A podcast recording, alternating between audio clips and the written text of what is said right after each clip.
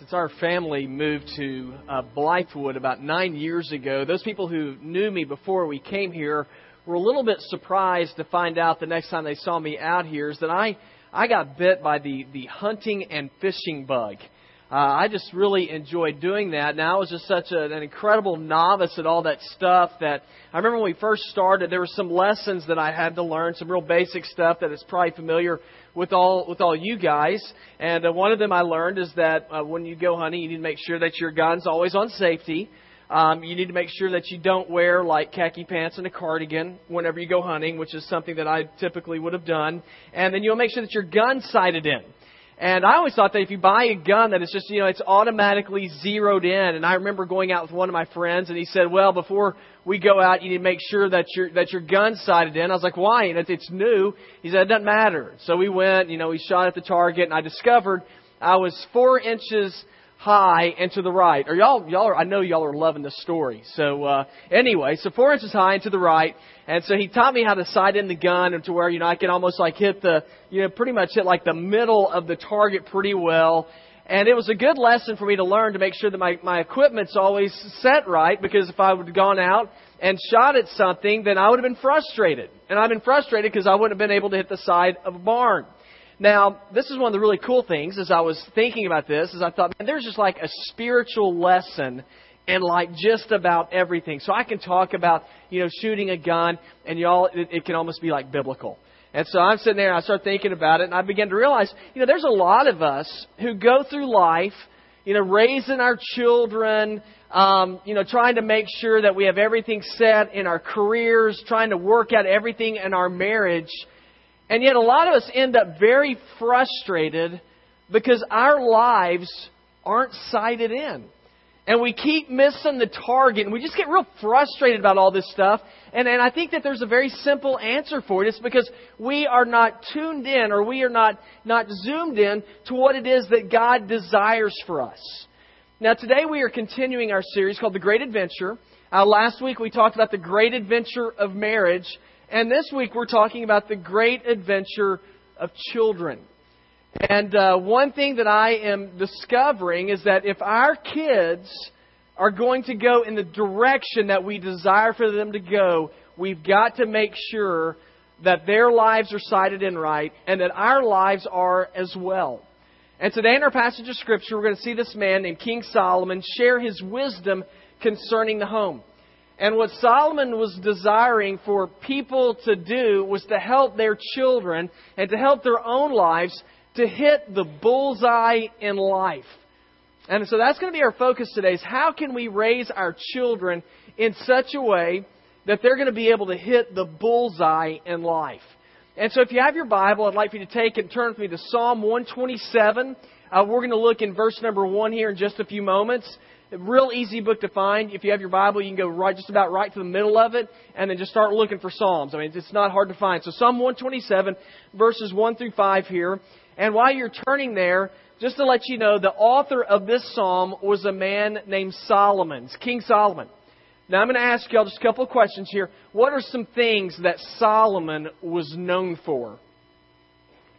So I think somebody said wisdom. He's known as the wisest king that ever lived. What else was he known for? He's, he's good job. He was the guy who built the very first temple. Matthew was in here earlier in the first service, and he said he was known for women he wasn't he didn't have a real good reputation there but you know what do you expect from a guy who's you know like 25 and still looking for a wife? By the way if y'all need uh, if y'all have any suggestions you can give me a card and we'll try to work something out for matthew. But uh, anyway he's known for two basic things. He's known as a guy who's wise known as a guy who was the builder of the very first temple in israel. You know the gold dome in jerusalem? That is where the original temple originally sat. And so while it's, while it's interesting to note that, that Solomon was known as a builder, Solomon said in our very first verse, unless the Lord builds the house, its builders labor in vain. Now that's not just true concerning the building of a physical structure, it is also true concerning the building of our families. Unless the Lord builds the house, the workers labor in vain. That's true not just in the construction business, that is true in our homes. So, how, how do we successfully raise a family? You know, how do we bring up our children in such a way that they're going to hit the bullseye in life? And just from this text, there are a few, a few basic things that I gathered here in hitting the bullseye. And the first thing I want you to notice is hitting the bullseye and raising your children. First of all, it will involve a foundation. A foundation has to be laid, and you can see, see this in verse number one. It says, Unless the Lord builds the house, its builders labor in vain. Unless the Lord watches over the city, the watchmen stand guard in vain. Solomon is known as one of the great builders of Israel. And the reason why is when he was king, they really weren't at war. And so it enabled him to use all of his money, all of his investments in, in building buildings and structures and forts all throughout the land of Israel. And this was able to happen because God had blessed him with wisdom, but God had also blessed him with riches. But Solomon was a man who recognized that if you're going to build a structure that lasts, if you're going to build a structure that's going to be able to stand some of the storms that come that come life's ways, you got to have a solid foundation. And a solid foundation is tremendously important because what's ever built on top of the foundation, its, its longevity, its life is determined by that foundation. So if there's a good foundation there, whatever's built on top of it is going to be able to stand the test of, of the storms of life. Now, if you build on a flimsy foundation, then all the stuff that's built on top of it is going to be wobbly. And eventually, it's, it will come crashing down. In the Bible, Jesus speaks about the importance of a foundation in Matthew 7, verses 24 and 25. Here's what Jesus said He said, Therefore, everyone who hears these words of mine and puts them into practice is like a wise man who built his house on the rock. And the rain came down, the streams rose, and the winds blew and beat against that house, yet it did not fall. Why? Because it had its foundation on the rock. Most parents I know desire for their kids to live great lives.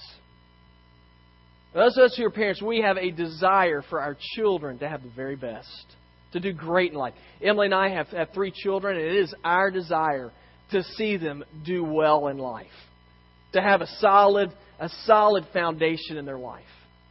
But what I've noticed with, with most of us as parents, there, there's some ways we try to build that foundation for our kids. And three basic areas that I just really thought of whenever we, we talk about parents. You know, this is the foundation I'm going to lay for my kid. And one of the foundations we try to lay for our children to help them be successful in life is there's a, a foundation that's, that deals with uh, education. And we say, you know, if they have a great education, then that means that that if they study well, they're going to get in better schools. If they get in better schools, they're going to get, you know, better jobs. That means they're going to have more money, and that means that their life is going to really go well for them. And I, I don't have any problem with that. I think that, that, that knowledge is power. I think it's a great thing for us to have, but one thing I know is that knowledge does not necessarily bring satisfaction. I know it is not the answer for everything in life. I know that it doesn't necessarily bring complete fulfillment in a person's life. And so there's some parents who, who put all of their all of their uh, eggs or all their yeah, eggs in one basket with education. And if we put that, if we do it right here, then their life's to be great. That's not necessarily true. I know other parents who build a foundation of athletics and sports for their kids, and they, they will sacrifice everything for their kid to be involved in athletics. And I know that the thought process there is that, that if they go into athletics, then you know, they're going to be great competitors. And they're going to be able to beat out other people, and that means that they'll be successful. And you know, it's amazing to me. I'll see these little kids out playing ball, you know, like three year old kids playing football. And I'm thinking, man, this is crazy. And parents are just really into it. And they're excited about their kids being out there. And I think the secret deal, nobody's going to admit this, but I think the secret thing for all of us as parents is we think that our kid is going to be the next superstar athlete. And we think, and not only that, we think maybe he will sign an endorsement contract. You know, like Michael Jordan or Tiger Woods. And I think all of us harbor these these feelings on the inside. I know that that uh, I've I've harbored those things on the inside of my life, and then I go and look at myself in the mirror and think, man, that kid ain't got a chance. But just as a little side note, you know what the, the uh, percentages are of your child actually playing college sports are? uh, depending on what sport, it's anywhere from 3 to 6%. If you, if you try to say, well, what, what, are the odds of them moving from college into the professional ranks? I'll just give you a couple little stats here. You have a 1.2% chance in basketball and a 1.8% chance in football. That's not talking about you becoming a starter. That's just you being on the team. Uh, it reminds me of that movie from Jim Carrey, I Shall Not Name. So, so you're saying I got a chance? You know, actually, not really. Now, now, finally, I've seen parents lay a spiritual foundation for their kids. Is another foundation you can build. And I believe this is the best foundation that there is. Because I believe it's through this foundation, as, as we determine as parents that our, we're going to build our, our children's lives upon, upon the Word of God, that, that they come into the church and they learn that through Scripture, it's there that they can learn how to filter their, their decision making through God's Word that will help them to make better choices in life. I, I, believe that as we build our children's lives upon a spiritual foundation, that they all of a sudden have a guide for them on how to make ethical decisions in life. It also serves as a tool for them to be able to connect with their, with their Creator, which provides a sense of well being regardless of what happens to them in life. You know, whenever we, we connect with our God, we begin to see that regardless of whether or not we have money and whether or not our bodies begin to deteriorate, we have a God who promises never to leave us nor forsake us, to always be there for us. Now you might say, well, in the, in the big picture, does, does having a solid foundation, does it really matter? Yes, absolutely. Now, I think I can illustrate with the story of a man who's trying to hang a picture. He's very short and his wife wanted him to hang a picture, so he got up on the chair and he says, Is this high enough? She said, No, it needs to be higher. And they didn't have a ladder, and so he said, Well, bring me something else. So she brought him a stool. He set the stool down on top of the chair and he climbs up on top of it and he's trying to reach. Is this high enough? She said, No. And so she goes out and she finds a box and he she puts the box on top of that stool and here's this man you perched precariously on top of this box and he and he's just slightly tapping the nail in. It's barely going in and his wife she gets frustrated. And she goes, Just drive it in there. And he says, How can I drive it in there when I'm standing on this flimsy foundation? And I thought about that and I said, that, that's exactly right. So many of us are trying to drive our children in certain pursuits in certain areas, and yet we are standing on top of a flimsy foundation. And then we wonder why, why, why can't we why can't we give our children something solid to hang on to in life? Guys, because the foundation's not right. The only foundation that is solid and stable and that is not deteriorating is the Word of God. It's Jesus. It's Jesus Himself. Isaiah 48 says, The grass withers and the flowers fade. You know, things this world fade away. But the Word of our God stands forever. If our children are going to have a life that is going to represent Christ well, that's going to hit the bullseye in life, we as parents have to give them a foundation. The next thing that I see is hitting the bullseye and raising your children. And I like this one. It, it also involves aim. You have to have a foundation, but you also have to have good aim with your kids. Now, in verse number three, it says, Sons are a heritage from the Lord, children a reward from Him. Like arrows in the hands of a warrior are sons born in one's youth. Now, in verse number four, it says that our children are like arrows in the hands of a warrior. Now, arrows, just to let you know, that was the that was the ammunition of choice back during this day when Solomon lived. It was for hunting, for for war, for, warfare. Arrows were what you used. The children, our children, are noted as being arrows, as though they were in the hands of a warrior.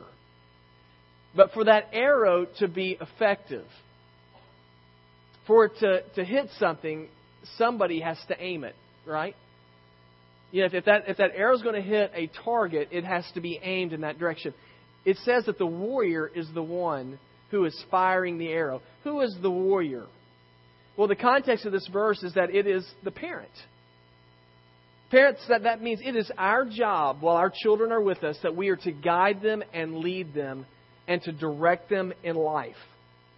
You don't allow your children to choose the direction they are going to go when they are very young, do you? And to, do that would be absurd. Can you imagine if you allowed your three year old child to choose his menu? I mean, let me tell you something. I promise you, especially my kids, they are not going to choose broiled fish and vegetables. They're going to choose all the stuff that absolutely rots your teeth out of your mouth. I mean, they're not going to pick good menus. That's why whenever we go to restaurants, that the parents we, we get the menus right, and we help them choose what they're going to eat. Why? Because we want them to eat healthy food. We want their bodies to be nourished. We want them to grow up and to be strong. Now, parents, the best thing we can do is to aim our children's lives towards Jesus. Why? Because it's only Jesus that can square away their eternity. It's only Jesus. Now, we spend a lot of time trying to figure out, you know, our 401ks. Spend a lot of time trying to figure out, you know, what's our will going to be, who's going to get what. All those things are, are necessary. Those are good things to do. But they should never supersede Jesus Christ. They should never become the focus of your parenting. Because when it comes to having your eternity secured, it's not going to come about because of hard work. It's not going to come about because you have a great retirement plan. It's not going to come about for any other reason other than the fact that your child and you know Jesus. Acts 4:12 says there's no other name under heaven by which man must be saved. It does not say there's no other financial plan. There's no other, you know, there's, there's, there's no other way that you can work other than this particular way to achieve a relationship with God. It says there's only a name under heaven by which man must be saved. That's the name of Jesus. So how do we aim our kids in the right direction? A few practical tips, and I can commend you on one of them today. Bring your kids into the church. You guys are doing a great job. You're here today. Bring them into the church. Why? This is a place where they're going to hear they're going to hear God's word. Our, our children back in the children's area and our, our young people over in Segway, they're looking in Scripture right now. And the goal is that they're going to use Scripture to filter their decision making processes so that they can make decisions that are going to honor God. We pray for our children. It's one thing that you can do. Pray that God will, will protect them, that God will guard their hearts, that God would help their hearts to be sensitive to the Lord. And another thing is examine your own life and see what direction what direction are you headed. You know, if you were if you're an arrow, where are you? What target are you flying at? Because you see, if, if we are not flying towards the direction of Jesus, our kids are not going to take our leadership very seriously. Because they're going to see that we don't find it important enough to do ourselves. What is your target in life? There's an old saying that says, uh, I don't remember it very well, but let me look. Yeah, most people aim at nothing, and they hit it with amazing accuracy. Now, you know, sometimes I feel good about that. What's your goal in life? I don't really have one, therefore I cannot fail. You know, so a lot of people we don't have any we don't have any target in life, so we hit it with amazing accuracy. Y'all know the story of Alice in, in Wonderland? Um, I have a daughter now, so I know all these stories. Alice in Wonderland. There's Alice comes to the cat, and she asks him, she said, "What what path should I take?" He says, "Where do you want to go?" And she said, it doesn't really matter. He says, well, then it doesn't matter what path you take.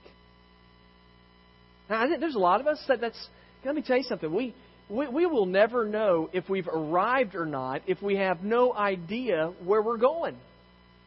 If we have no idea at that which we're aimed. What path are you taking in your life? Taking just any road in life, you're leaving everything up to chance, and that's not good enough. Now, it's good for us to have goals and have some direction in mind about where we want to go in life, but you better make sure that that direction, that goal in your life, is worthy. That goal in your life is something that is lasting, that goes beyond this life. Now, hitting the bullseye and raising your children, it begins with foundation. It involves aim. All right, now here's the final one. Hitting the bullseye with your children, and it also involves letting go. Okay, parents? Our children are going to hit the bullseye in life, there comes a time when we have to let go. Verse number four says, Like arrows in the hands of a warrior, are sons born in one's youth. Blessed is the man whose quiver is full of them. They will not be put to shame when they contend with their enemies in the gate. Part of the responsibility of a parent is not just to guide the life of their child. Part of the responsibility of a parent is also to come to a place where they let their child go on Discovery Channel, they did this story about about some birds that build their nest high up in the cliffs, and uh, they build their they build the nest up there so that all the predators on the ground can't get to them. But the, the catch 22 here is that after the birds are hatched in that particular region, the birds in the area find those young chicks to be prey. And so they'll raid the nest. Saying it's, you know, the ground's not good, being up in the, in the nest is not good, so what the parents do? Right after the chicks are hatched, the uh, parent, the bird parents, uh, they will take those little tiny chicks and they will nudge them out of the nest. They're way up on a cliff. These birds can't fly yet they nudge them out of the nest, and so you just watch them on Discovery Channel. They're just tumbling, going down the cliff. You're thinking, man, that is not a good ride. And so they go all the way to the bottom. The parents fly down to them, and after they get on the ground, the parents take the take the little chicks and they, they lead them into into the woods to, to get, basically to hide. Now that seems cruel, but the fact of the matter is, when they get them, they get them out of the nest because it actually ends up preserving the life of those young chicks.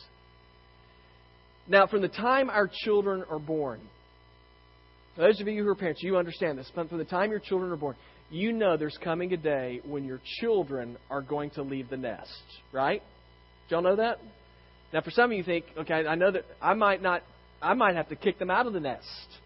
But there's coming a day when they are going to leave, leave the nest, and it's the responsibility of the parent to eventually let them go. Now, if you look back in our text, the, the child is compared to what? Y'all remember? I'm just going to see how good y'all remember this. What are they compared to? An arrow. The parent is compared to a warrior. Okay, the picture here is the parent has the life of the child. It's like he draws him back, draws the bow back. There's the arrow.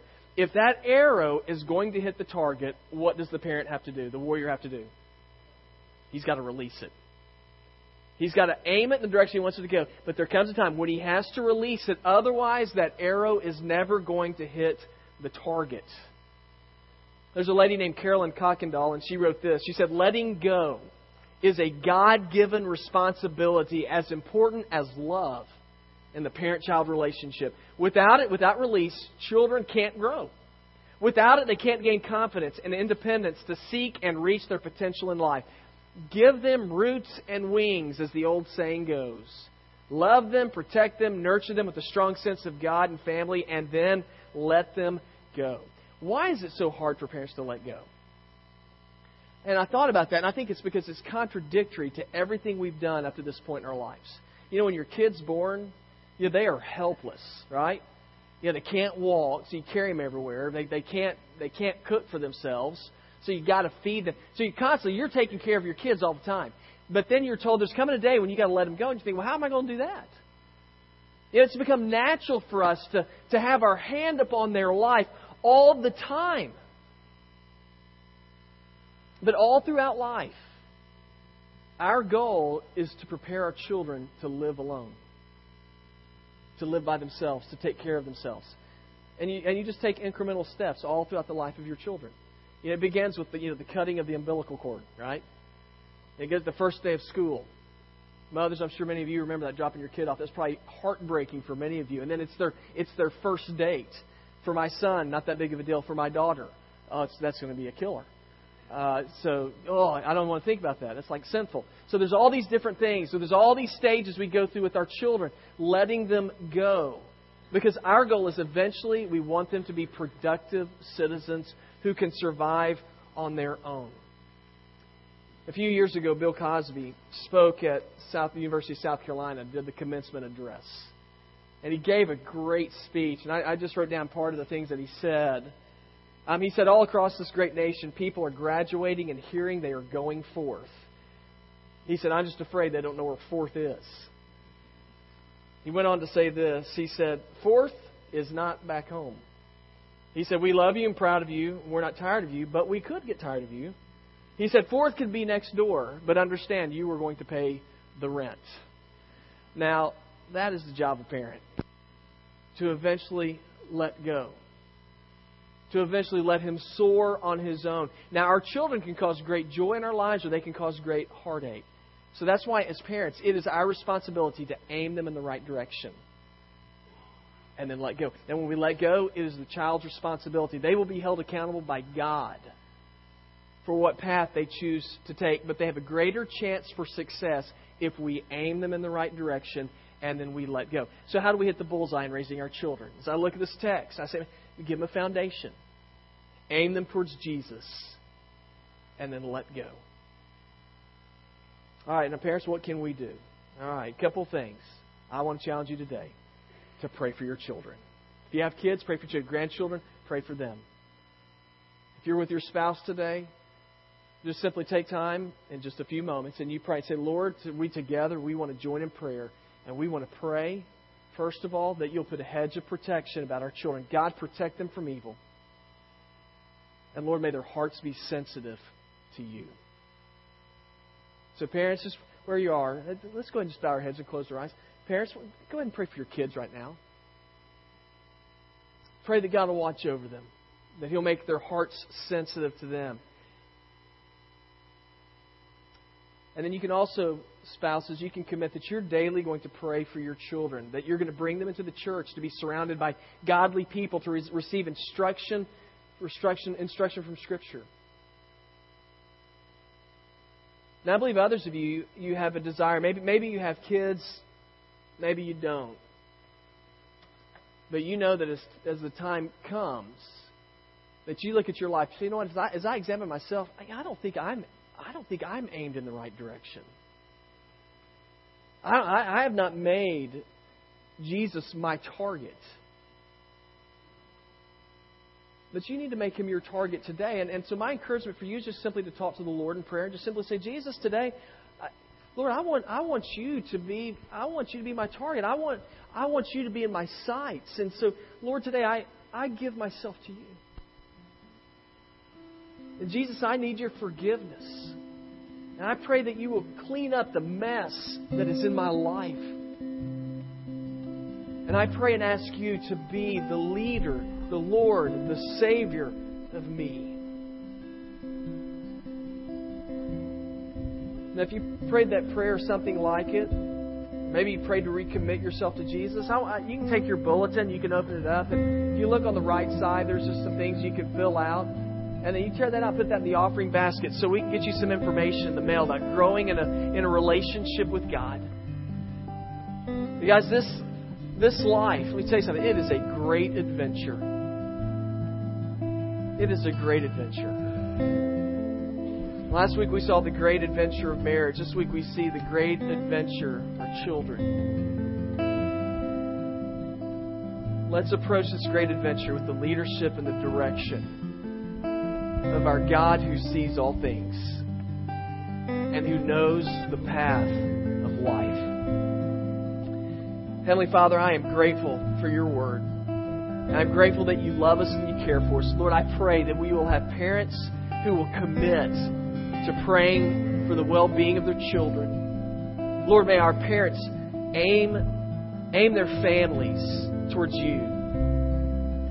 And in Jesus, when that day comes, Lord, may we be willing to let go and let our children soar on their own to discover you. And I pray these things in Christ's name.